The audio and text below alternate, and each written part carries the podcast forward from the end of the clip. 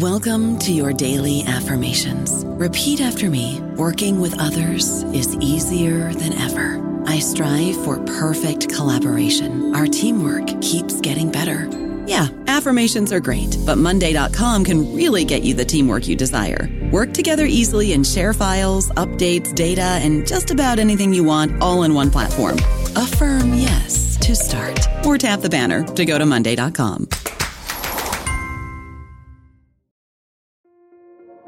This episode is brought to you by Kia's first three row, all electric SUV, the Kia EV9, with available all wheel drive and seating for up to seven adults. With 0 to 60 speed that thrills you one minute and available lounge seats that unwind you the next. Visit kia.com slash EV9 to learn more. Ask your Kia dealer for availability. No system, no matter how advanced, can compensate for all driver error and or driving conditions.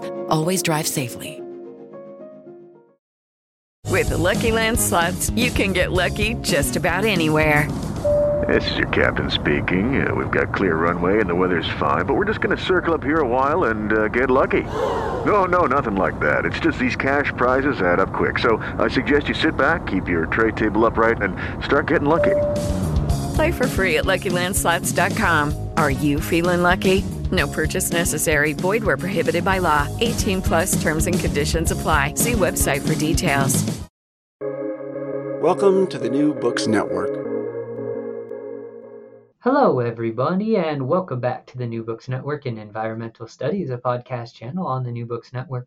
I'm Aspen Brown, the host of the channel, and I am currently an MA candidate at the University of Wyoming studying cultural history, focusing on environment, science, and knowledge. Today, we'll be talking with Dr. Lindsay Starkey about her new book, Encountering Water in Early Modern Europe and Beyond, published by Amsterdam University Press in 2020.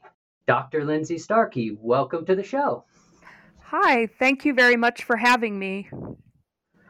Thank you for, for coming on. And um, on that note, as a, as a way to start off our interviews, we always just like to uh, to have our guests say a little bit about themselves. So, um, would you like to give a little bit of a, a background about yourself? Sure. Um, I am currently an associate professor of history at Kent State University. And as the title of the book suggests, I am an early modern Europeanist who focuses most on the 16th century.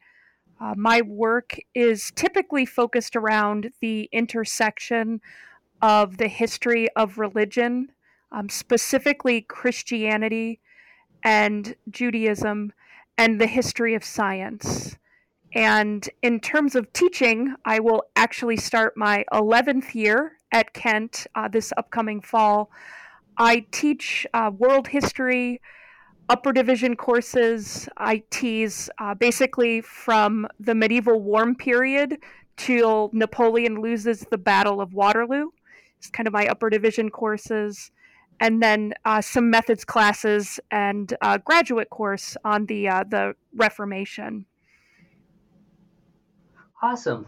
Well, thank you so much for that that wonderful introduction, and and you're obviously very knowledgeable in, in those areas from uh, from from the content in your book. And would you like to would you like to just introduce um, uh, encountering water in, in early modern Europe and beyond? Um, sure, I'd, I'd love to. Um, I'll go ahead and talk a little bit about how I came to write it, and then provide a little bit of an overview of the uh, the book's argument and uh, the contribution that I was was uh, wanting to make with the study. Um, I came to this topic from really two different inspirations. Uh, the first was my dissertation, which was about John Calvin and the way in which he incorporated uh, some natural philosophical ideas into uh, specifically his biblical exegesis, but some of his other uh, other works as well. Um, for those who are not familiar, John Calvin was one of the uh, the Protestant reformers who's associated with Geneva, Switzerland. And in my dissertation, I had a chapter on water in Calvin's works. And he wrote a lot about how the only reason water does not flood the earth is because God keeps it back and allows for a safe space for people to live. And this was a very odd claim for uh, the natural philosophical works that I was looking at, which suggest, you know, there shouldn't really be any uh, kind of problems figuring out why water doesn't, uh, you know, flood the earth. And as I looked into some of other 16th century authors to uh, to contextualize Calvin's works, I found that they were really interested in this question of how do we end up with dry land Whereas earlier authors, so predating the 16th century, they're not as concerned about it. And so I kind of made a note as I was finishing up my dissertation about wanting to uh, to explore this question further. Um, the other kind of inspiration for this book actually comes from my personal history and my general interest in water. Um, I am from northeastern Ohio, and I grew up about three miles from Lake Erie, so one of the Great Lakes. And actually, as a kid, I didn't realize that not everyone lived within about 10 minutes of a beach. That was that was a learning curve for me. And as I was away in graduate school, Lake Erie was experiencing some of the largest fluctuations in its water level in its recorded history. Um, I believe it went from some of the lowest recorded levels to highest recorded levels in a 10 year period. And where I'm from, uh, Geneva, Ohio, one of the parks there in the winter of uh, 2019 2020 actually lost over 100 feet of land because of this like very uh, drastic fluctuation in their water levels and so you know, I was kind of interested in that personally, but I didn't really know uh, what to do with that academically. Uh, but thankfully, I have a colleague at Kent whose name is Anne Martinez, who introduced me to the environmental humanities and uh, the Association for the Study of Literature and the Environment. And it got me really interested in reading about uh, the kind of the blue humanities and the ways in which uh, cultural understandings of you know bodies of water in my case how those shape the way that people uh, behave towards water. And so i was hoping with my book to uh, both to pick up on the interest i developed in this question during my dissertation about why is it only in the 16th century that europeans get so interested in water's relationship to the earth and then uh, trying to help as best I can as a historian with uh, some of the water crises that we're experiencing uh, today in the 21st century. I really appreciate that mindfulness towards towards trying to navigate both the present and the past in, in such a graceful way and and that that certainly comes through in the book um, i mean do you want to just move on from there and and get into what you're arguing and and why um, why it's important? Sure, absolutely. Um, in terms of, I've already mentioned this, but just as a reminder, the two major questions that I wanted to address with my book were the first, why is it in the 16th century that Europeans are especially interested in the relationship between water and earth? And then the second one was, you know, how is what these authors wrote and what they did, how might that help us, right, in our current situation, deal with the climate change and honestly to try to get us to do something about it? And the argument that I made in terms of the first question, so about the uh, the 16th century, is that what really pushed these authors to be so concerned about water's relationship to the earth are the sea voyages that Europeans started to make in the 15th century to sub Saharan Africa and Asia in particular, but then also the Americas, um, specifically South America, because as all these reports of these new lands and people are coming in, uh, the other Europeans, the Europeans I studied in my book, they are thinking, hey, wait a minute, how is their land located in this area? We always thought these were supposed to be places covered by water. And so these voyages, I argue, are what sort of raise the question about the relationship between water and earth. Um, however, Europeans then turned, uh, the people I study are intellectuals, meaning people who have uh, university educations primarily. They turned to the methods that they were trained with, um, specifically the methods of reading books from respected authorities to answer the questions of where did all this water go or what is the relationship between water and earth and so what i discovered in my research was that in the 16th century europeans are reading different ancient authorities in particular uh, such as ptolemy's geography which has a different take on the relationship between water and earth than many ancient authorities. Uh, many of the scholars I studied also became especially interested in Jewish exegesis in the 16th century, and you find there a, a different take on God's relationship to the uh, the earth, and so you find kind of these questions coming up, getting addressed through scholarship, and um, the final kind of piece to this this argument of mine is that this is also a period of religious reformation and there's a lot of discussion in Europe about God's connection to the universe. And so, where sea voyages raise the specific question of the relationship between water and earth, the interest in reading the Bible and discovering kind of God's uh, relationship to human beings as they perceive it in some of the natural phenomena that they uh, interact with in the world. Uh, this really leads them to look at their traditional scholarship and some new texts to try to answer the uh, what happened to all the water and why doesn't it flood the earth.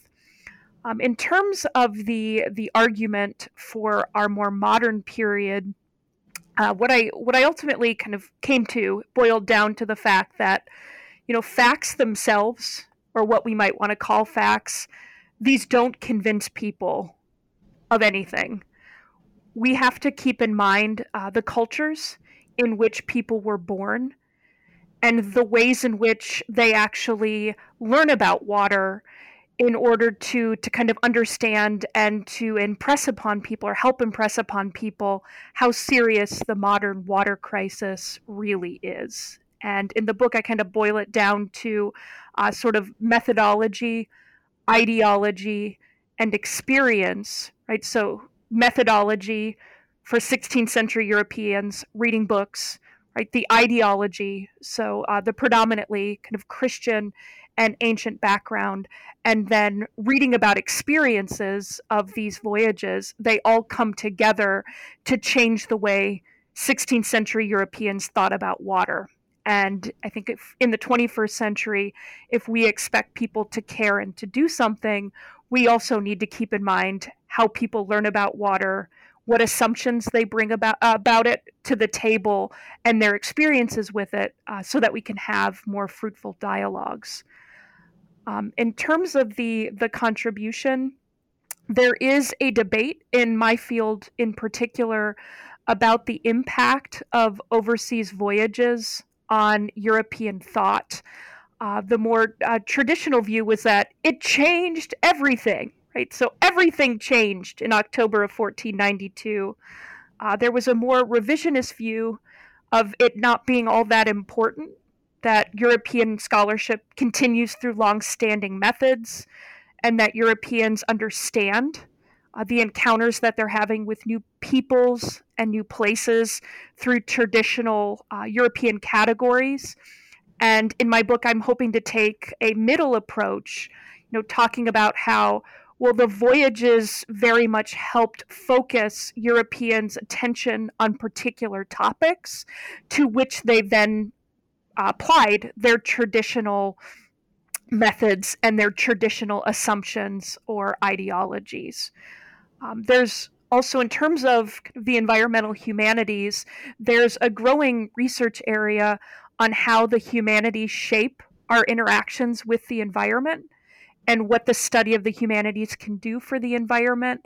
And so, in uh, my afterward in particular, where I talk about our, our modern water crisis, I was hoping to make some suggestions uh, for that area as well. Yeah, and if we have time at the end, I would I would love to hear you go into those as well. But but before we do that, um, thank you for for just a wonderful explanation there, and and what insightful information about um, the historiographical debate that's going on about how impactful these sea voyages are because I, have actually delved a little bit into for my own research and, and looking at scientific methods and, and, knowledge I've I've looked at at the end of the 16th century and mm-hmm. um, and the seven into the 17th century so it's really really cool to see this the other side of it and and really see how assumptions were were questioned and the world changed but didn't change and it's it's all it's all kind of a it's all kind of a muddle but um, and, and one thing I found really interesting too in, in chapter one, Athens and Jerusalem on water, you you start in antiquity. Um, would you like to talk a little bit about your your perspective on um, what they were thinking about water in in antiquity, and then also why you decided to use um, antiquity as kind of this a, a, launching point for your for your book? Sure, absolutely. Um, to start with your second question first, I decided to look at uh, antiquity because it is a crucial part of 16th century scholars um, just their intellectual world as well as the way in which they approach the world. Uh, they would read specifically ancient authorities in order to uh, to kind of see what they had to say about a wide variety of, of topics and while never bound to what these ancient authorities said right they could always raise questions of course or disagree the starting place for scholarship in the in the 16th century were these ancient works these authoritative works and so in this particular chapter um, the the title actually comes from an early uh, excuse me, an early Christian uh, named Tertullian, who rhetorically asks, "What does Athens have to do with Jerusalem?" Right. So, why are Christians for him Jerusalem? Why are they studying like ancient Greeks and Romans, Athens? And um, you know, in even asking that question, Tertullian was using a rhetorical device which comes from ancient Greece and Rome, which is kind of funny. But um, the two go very closely together. So the it's for scholars in the 16th century, and so I started out then with the um, ancient sources. And what I found is that even prior to the development of Christianity, there were a lot of discussions in a variety of different texts about the relationship between water and earth. Uh, but there's general agreement in the ancient period that I found broke down in the 16th century. And in these ancient works, they argue, you know, first of all, that the universe is rational and it's orderly, right? So water and earth are parts of the universe and they have a rational, relatively stable relationship. Um, there's a lot of speculation in these ancient works about the actual layout of water and the land masses in the earth. There is a general agreement that there's a lot more water in the world than there is earth. Uh, they talk about the known world, which for them was uh, what we call today Asia, Europe, and Africa, that this area is entirely surrounded by water, right? Kind of almost like a large island. And for those ancient scholars who say, well, there maybe are other land masses, they explained, but even if there are other land masses in other parts of the globe, the uh, water makes it impossible for us to to travel there right? There's so much water. Uh, it's also they thought really really hot that if you tried to get to these land masses that we don't know about you'll burn up in the heat Um, the final thing in these ancient works that I noticed is this uh, this kind of tendency, especially in uh, Stoic and Epicurean works, to view water as a really destructive force, like water, uh, also along with fire, as a really destructive force. And in the latter half of this chapter, what I found really fascinating as I started to look into uh, some early Christian works is that they take this tradition, which comes out of Greek, pr- primarily Greek, but some Roman scholarship, and they don't really change it very much. They they appropriate it and adapt it into a, a Christian framework, and so they say, okay, there is a rational, stable relationship between water and earth and Christians will add, and the reason there is one is because God, on the third day of creation, commanded the dry land to appear in order to give people a dry and then eventually fertile place to live. And so they Christianize that tradition. And that is very much what uh, the 16th century authors I study that they inherit and that they are uh, in dialogue with as they're working on their own work. And that's a perfect segue to chapter two, where you analyze a whopping 38 different commentaries from both Christian and, and medieval Christian and, and Jewish um, um, contemporaries in the 16th century. And I like that's so interesting that they're ordering the world in this specific way using um, using religion and using God as as this this justification for for the balances of of the world. Um, so I, I, was just I was just wondering if you wanted to to talk more on what they argued specifically, or if you had one or two like really favorite um, commentators that that just always stuck out out to you, even though you used this this wide array. Oh yeah, sure. So um, just a little bit on the argument that I was was making here so I have argued it, and as I kind of mentioned before in the first chapter, what develops out of a lot of these early Christian as well as the ancient authors is the idea that water and earth have a natural relationship to one another. Like it's it's part of nature. It's what happens all the time. You don't really need to worry about it too much because it's going you know it's that's the way it is today. That's the way it will be tomorrow. And what I found in the uh, the commentaries that you just referenced, Aspen, is that this idea of a stable relationship continues um, into the medieval period until you get to the 16th century. And um, you asked me about some examples. So, the person I found who is most influential, even into the 16th century, is a Latin theologian who um, is very influential on a variety of different topics, but a man named Augustine of Hippo, who uh, does appear in the first chapter of my book, but he's kind of a constant theme uh, throughout. And what he speculates in his text, uh, again, to show the natural relationship between water and earth, is that, okay, prior to the third day of creation, when God gathered the water together, sure, water covered the earth, but it covered it like clouds cover, you know, land masses, mountains, things like that. And so he says, when God says, okay, water, you know, gather together, the clouds became more dense and they started to condense and turn into the water that we experience today. And that exposes some of the regions of the dry land. Um, he also argues additionally, so not only did we have this cloud thing going on, but there were uh, holes, right? Though the earth was porous and it poured into the water, or excuse me, water poured into the land, and then that allowed the dry land, at least some of it, to stick out above the water. And so these solutions are fascinating and they're also a good example of a natural discussion because everything right is totally changed after the third day. The water earth relationship is stable.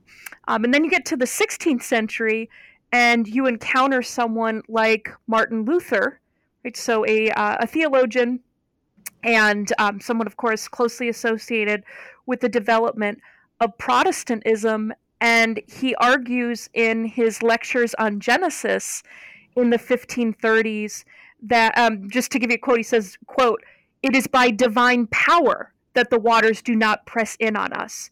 He says, God therefore performs for us to this day and until the end of the world that same miracle which he performed for the people of Israel with the Red Sea.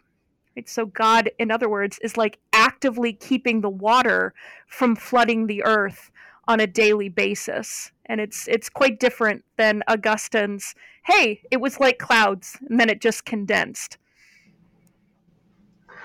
It's so fascinating to see these differences in in narrative, but they're not they're they're well thought out, right? And it's it's really interesting to to consider that it was just people trying to trying to orient themselves in the world and understand their place in the world and it's just a way different worldview than than we have today and and it's just it, this this book was really foundational in in making me kind of see the other side a little bit better um, which I really, really appreciate. And and one thing I was thinking of while you were talking, and also while, while reading this chapter, is uh, at this around the 16th century, and, and obviously a, a, few centuries before, there's we have the Little Ice Age, and we have have some climate change. Um, are are some of the do, or do you do you do you think or know or speculate if some of these changes on the the understanding or narratives behind water are they changing because the climate is changing and and the the balances that they're seeing that were so um, so powerful in the in antiquity and, and leading up to the 16th century kind of undercut or undermined because of of different climate um, changes yeah that's a fantastic question I, I think the first question, which I'm not sure of the, the response to or the answer to, is how aware the historical actors were at the time that this climate change was going on. Uh, there has been a lot of scholarship to show, especially in the, the 14th century, the 1300s, where there was quite a drastic, drastic shift from that medieval uh, warm period that I mentioned before. Contemporaries were aware because you had bodies of water that were freezing and that had never frozen before in anybody's lifetime. Um, by the time you get to the 16th century, I have found less of that. What they are seem to be more aware of is less like climate change, and they are more aware of like severe individual events.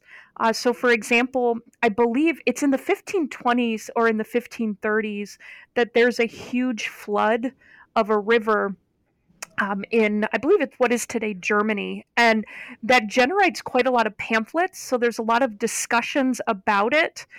Uh, but what I found fascinating is that kind of discussion did not end up in the exegetical texts that I write about in uh, the second chapter of my book.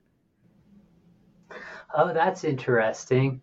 Um, why do you think that is? Do you, do you have any have any thoughts? I do. I have a I have a couple theories, and they're they're connected. I think the first reason that it's not in the commentaries that I looked at is because of the ways in which the uh, Christians, in particular, read the rest of the book of Genesis. So, if you think about the story of Noah and the flood, at the end of that story, God promises that He will never flood the entire earth again and so I don't think, since it was a more of a localized flood, I don't think it resonates or it doesn't register as something that could destabilize their entire conception of water. The other thing I think that's going on here, a lot of the pamphlets that I mentioned are coming from uh, people who are uh, what we would call today Protestant, right? So evangelical in the period, Protestant and they are uh, very interested in uh, signs from God, providence, and the idea that there is a localized flood, not the big one, because God promised that's not happening again, but the localized flood. Uh, was um, by read by many people as a sign, so it's it's not necessarily a natural event, it's a, a, a miracle, right? God is intervening to punish them for their sins. I don't know about you, but I'm very busy and I don't have a lot of time to cook. That's why I subscribe to Factor. Eating better is easy with Factor's delicious, ready to eat meals. Every fresh, never frozen meal is chef crafted, dietitian approved, and ready to go in just two minutes. You'll have over 35 different options to choose from every week, including Calorie Smart, Protein Plus, and Keto. These are two minute meals. Factor meals are ready to eat and heat, so there's no prepping, cooking, or cleanup needed. They're flexible for your schedule. Get as much or as little as you need by choosing your meals every week. Factor is the perfect solution if you're looking for fast, premium options with no cooking required. Sign up and save. We've done the math, and this is important. Factor is less expensive than takeout, and every meal is dietitian approved to be nutritious and delicious. Head to factormeals.com slash NBN50 and use code NBN50 to get 50% off. That's code NBN50 at factormeals.com slash NBN50 to get 50% off. That's, oh man, that's so cool. And, and I think you, you really point out something important too, to that I'm talking about climate applying it to to people in the past it's obvious you know they they they, they didn't have that that kind of language and stuff so so i apologize if i if i made a little anachronistic faux pas there um but but thank you for your answer. It was that that's so it, it, this is just such a interesting way of of approaching um, of approaching the early modern period and and kind of going into to the third chapter. Um, you get into you get into text and, and one term that you use and, and i think it kind of appears throughout the the book but um, it, it's bookish bookish methods and it's it's getting into the idea of how these how these knowledges really transmit and are shared between these texts. And i just wanted to to ask you a little bit about how those networks were formed and how how why people grant why why people in like the 16th century granted authority to people in the past with such with such kind of um with with not a lot of doubt i guess. Or th- that's kind of how it seems to my end and that could be wrong as well. Yeah no this is a great question. I think I think well, there's the, people have written. You could spend your whole career on this topic, right? So I'll try to yeah, try to yeah. summarize my thoughts. But I, I think part of it, well, a lot of it has to do with in the 16th century in particular, there is an interest in recovering ancient works because they are seen as more authentic as more or authentic's not the right word they are uh, more likely to contain truth than works that were written in uh, more immediately, uh, you know, contiguous centuries. So we often talk about this. The word uh, they don't use this in the 16th century actually, but we call it humanism. Right? So when we teach, you talk about humanism in this idea of going to the sources, right? So going back to the ancient sources and reading them directly for their yourself, um, because kind of building on on your uh, question, Aspen, and the use of the term bookish methods. Bookish methods had been the way that European universities functioned. Right, in order to get a degree, you would hear lectures on what were considered authoritative texts, and you would uh, you know learn them kind of learn some of the debates surrounding them. And by the time you get to kind of the 15th century there's a lot of people who have written commentaries on these ancient texts. So what you're hearing in your lecture hall might be that commentary instead of the ancient text itself. And you know beginning uh, especially in in the italian peninsula in you know what we call the renaissance and then spreading out from there we start to see this interest in well i don't want to read the commentary from the 14th century guy. I want to read aristotle directly and see what he has to say. And so they give uh, aristotle a lot of authority. Um, i like to tease my students. I think we still in universities at least in history we still have bookish methods uh, my question to them is how do you know that the earth is round?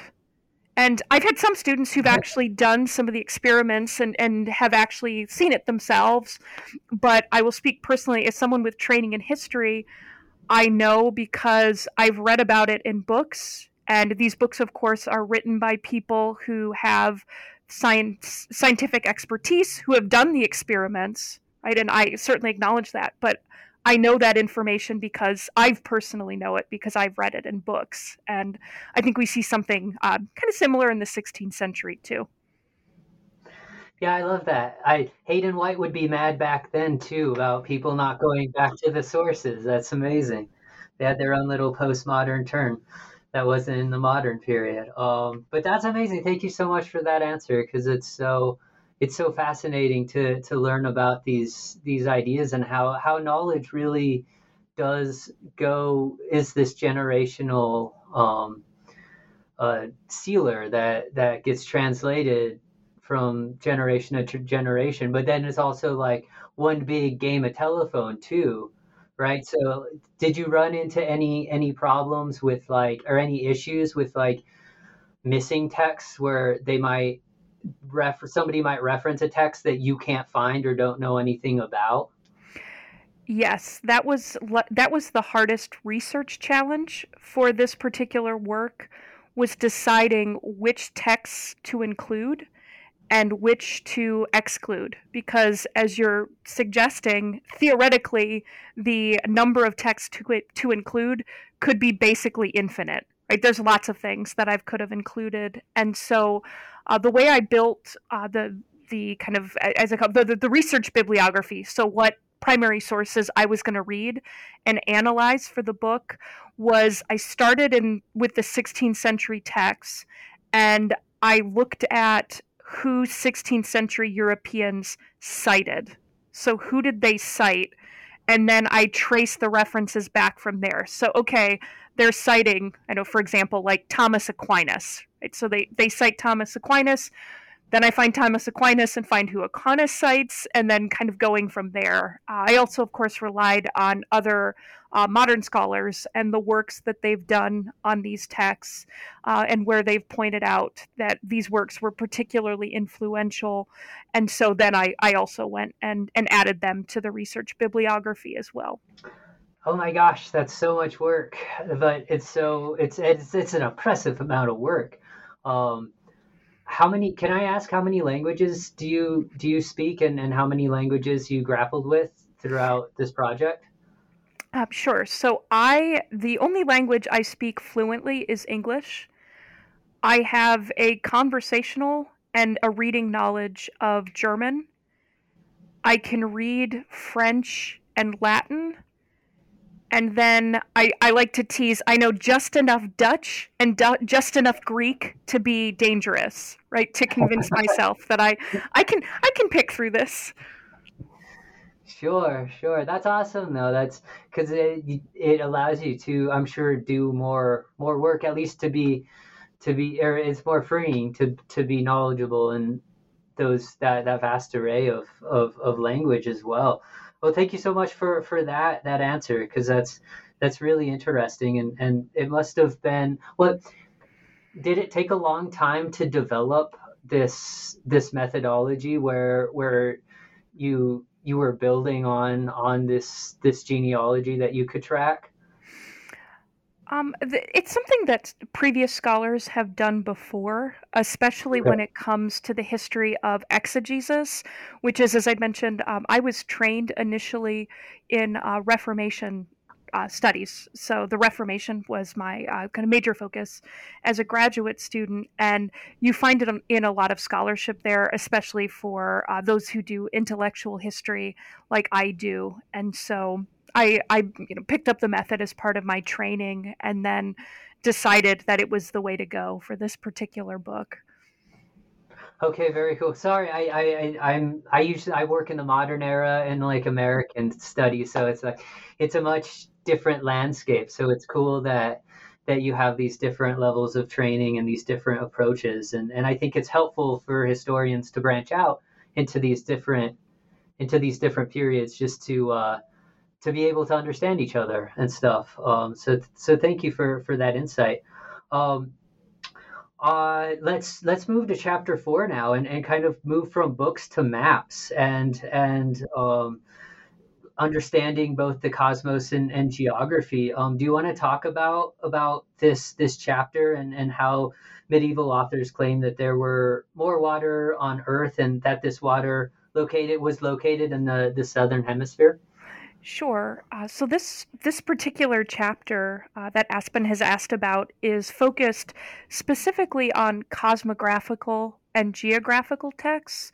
So texts that talk about the layout of you know what we would call the globe. So the re- the relationship basically between water and land masses, and the connection between uh, the the globe, the Earth, and uh, how it relates to other planets in the cosmos. And so these texts, there's a lot of discussion. Right? So they talk about these topics, and then in the 16th century, they start to circulate with these wonderful, beautiful maps, uh, with which I'll have to I have to say I'm very obsessed, and was sad that I did not get to do more of uh, with with I didn't get to work with them as much as I'd like in the book. Um, but what I found first in terms of the text. There's a similar thing going on in these geographical and cosmographical works in the 16th century as I found with the exegetical works they are much more interested in the question of why water doesn't flood the earth than earlier authors were. And they're also much more likely to call it a miracle, uh, as we heard Martin Luther do. But this starts to shift. They they come to this idea that okay, the surface of the earth must be made up of a combination of land and water. And you start to see this in the 1520s. Uh, so early in the 16th century, this is what they're writing about. But when you look at the maps, um, specifically in this book, I looked at the, the world maps you start to find that this idea of water it really comes out, especially if you look at the southern hemisphere on these maps, because the maps themselves have a bunch of land in the in the northern hemisphere, and then in the water or the southern hemisphere, excuse me, there's so much water that for those uh, map makers who were so inclined, they tend to put cute little and sometimes ferocious little sea monsters in the southern hemisphere in order to fill up what you know some of them probably saw as a blank space and i took that and i argue that that's a further sign that they even though they're like okay right we're we're got this new idea of earth as a combination of water and land but they're still sort of grappling visually with where to put all the water that they think must be in the globe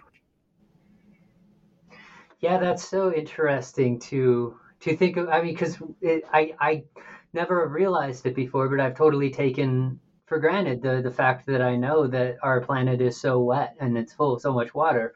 Whereas if you're you're living back then, I I it's it it wasn't apparent. And one thing I was kind of thinking of, um, kind of juxtaposing the water with land is is the idea of like wasteland. And did as they were interpreting water, did they see like did they see water as just kind of this this desert or was it more of a just waste of space or was it just divine div, divine power or somewhere in the middle or none of those at all?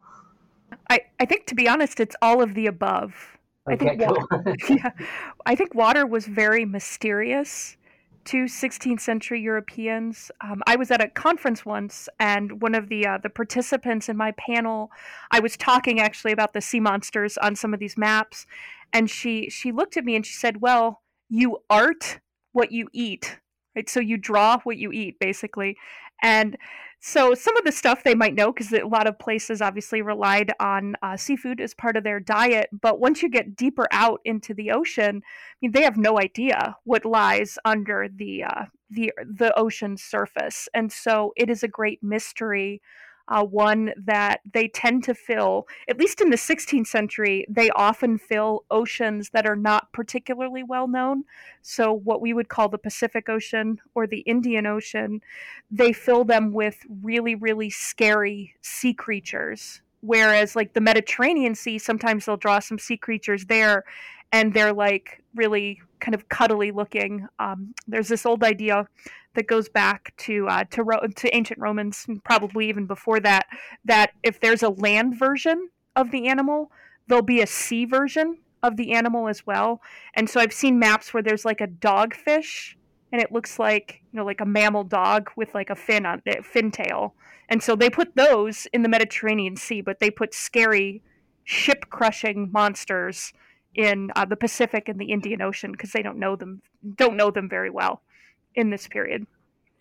oh my gosh, I love that so much, and and that really does speak to the the way that they that they classified things. I, I, um, my specialty is in botany, so what I've learned in the 15th century and, and before, and, and 16th century and before, is that they were classifying things based on what what the what the plant looked like and, and things like that. And so the fact that they're translating that then to to these unknowns is really really fascinating.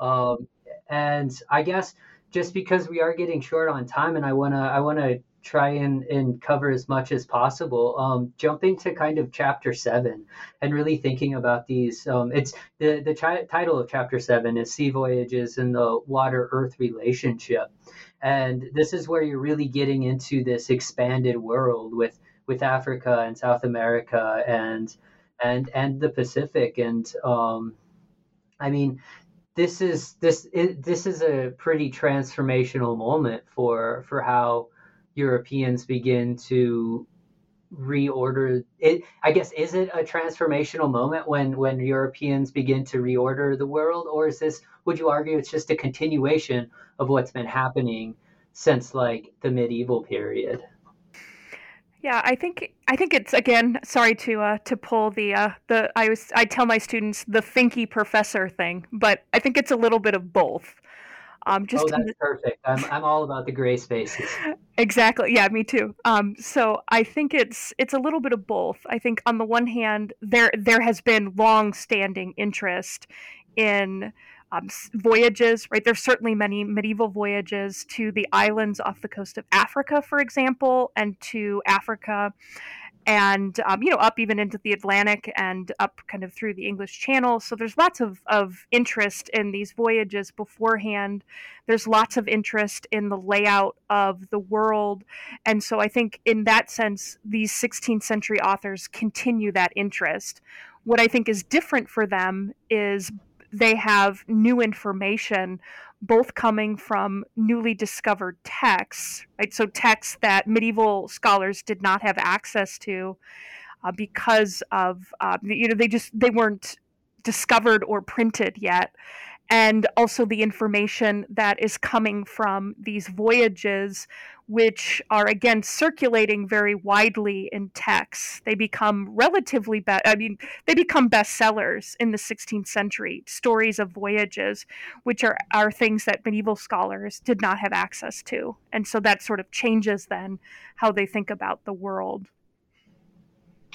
Wow, that's really that's really insightful and, and a really interesting perspective into how how knowledge and worldviews are are created and how complex they they really are when when we start really digging into questioning why and what we know. Um, and I, I think this kind of leads leads back to your your afterword and and really take understanding water in our, our own our own um, world and and looking at something like blue hum- humanities in in a to to help us deal with these with these um, water crises as, as well as bookish methods. Um, i mean it what moving forward if if you were to encourage like your students to think about water in a different way based off of off of this book and and all of the research and insight that that you can provide um, would you mind just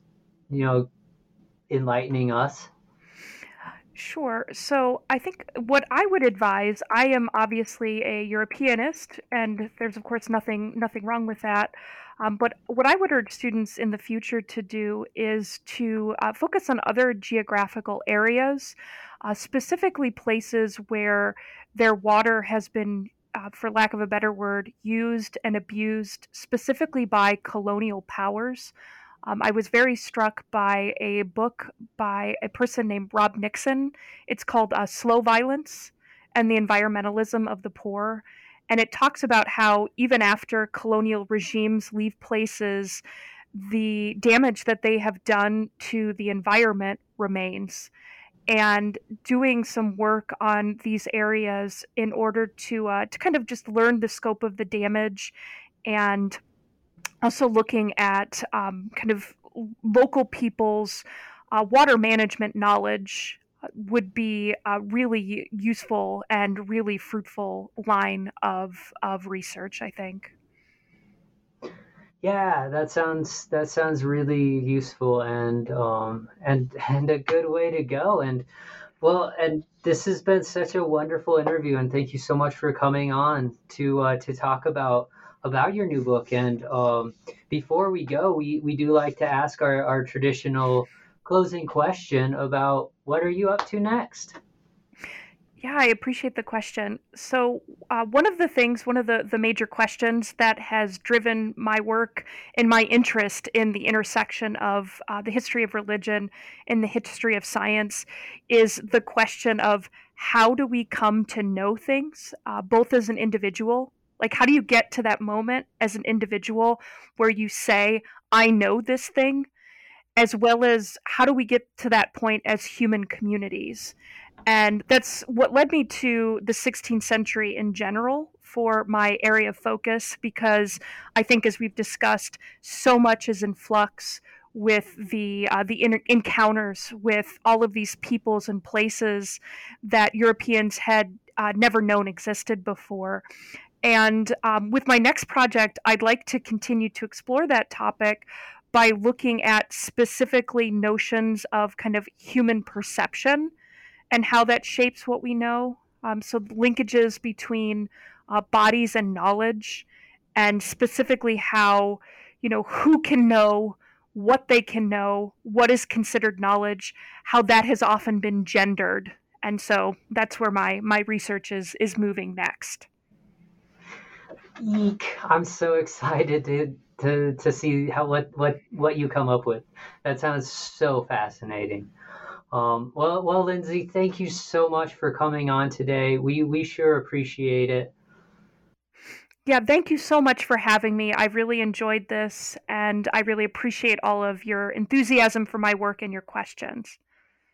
Oh well, it's it's been my pleasure, and, and I do encourage everybody to uh, to go and check out encountering water encountering water in early modern Europe and beyond, published by Amsterdam Press or University Press in 2020. Thank you so much, and um, have a great day, Lindsay. Thank you. You too, Aspen. Thank you.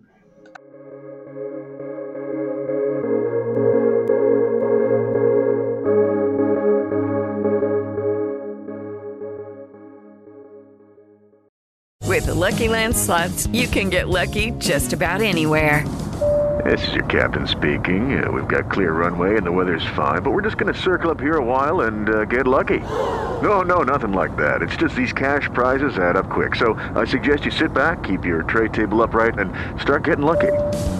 Play for free at LuckyLandSlots.com. Are you feeling lucky? No purchase necessary. Void where prohibited by law. 18 plus terms and conditions apply. See website for details.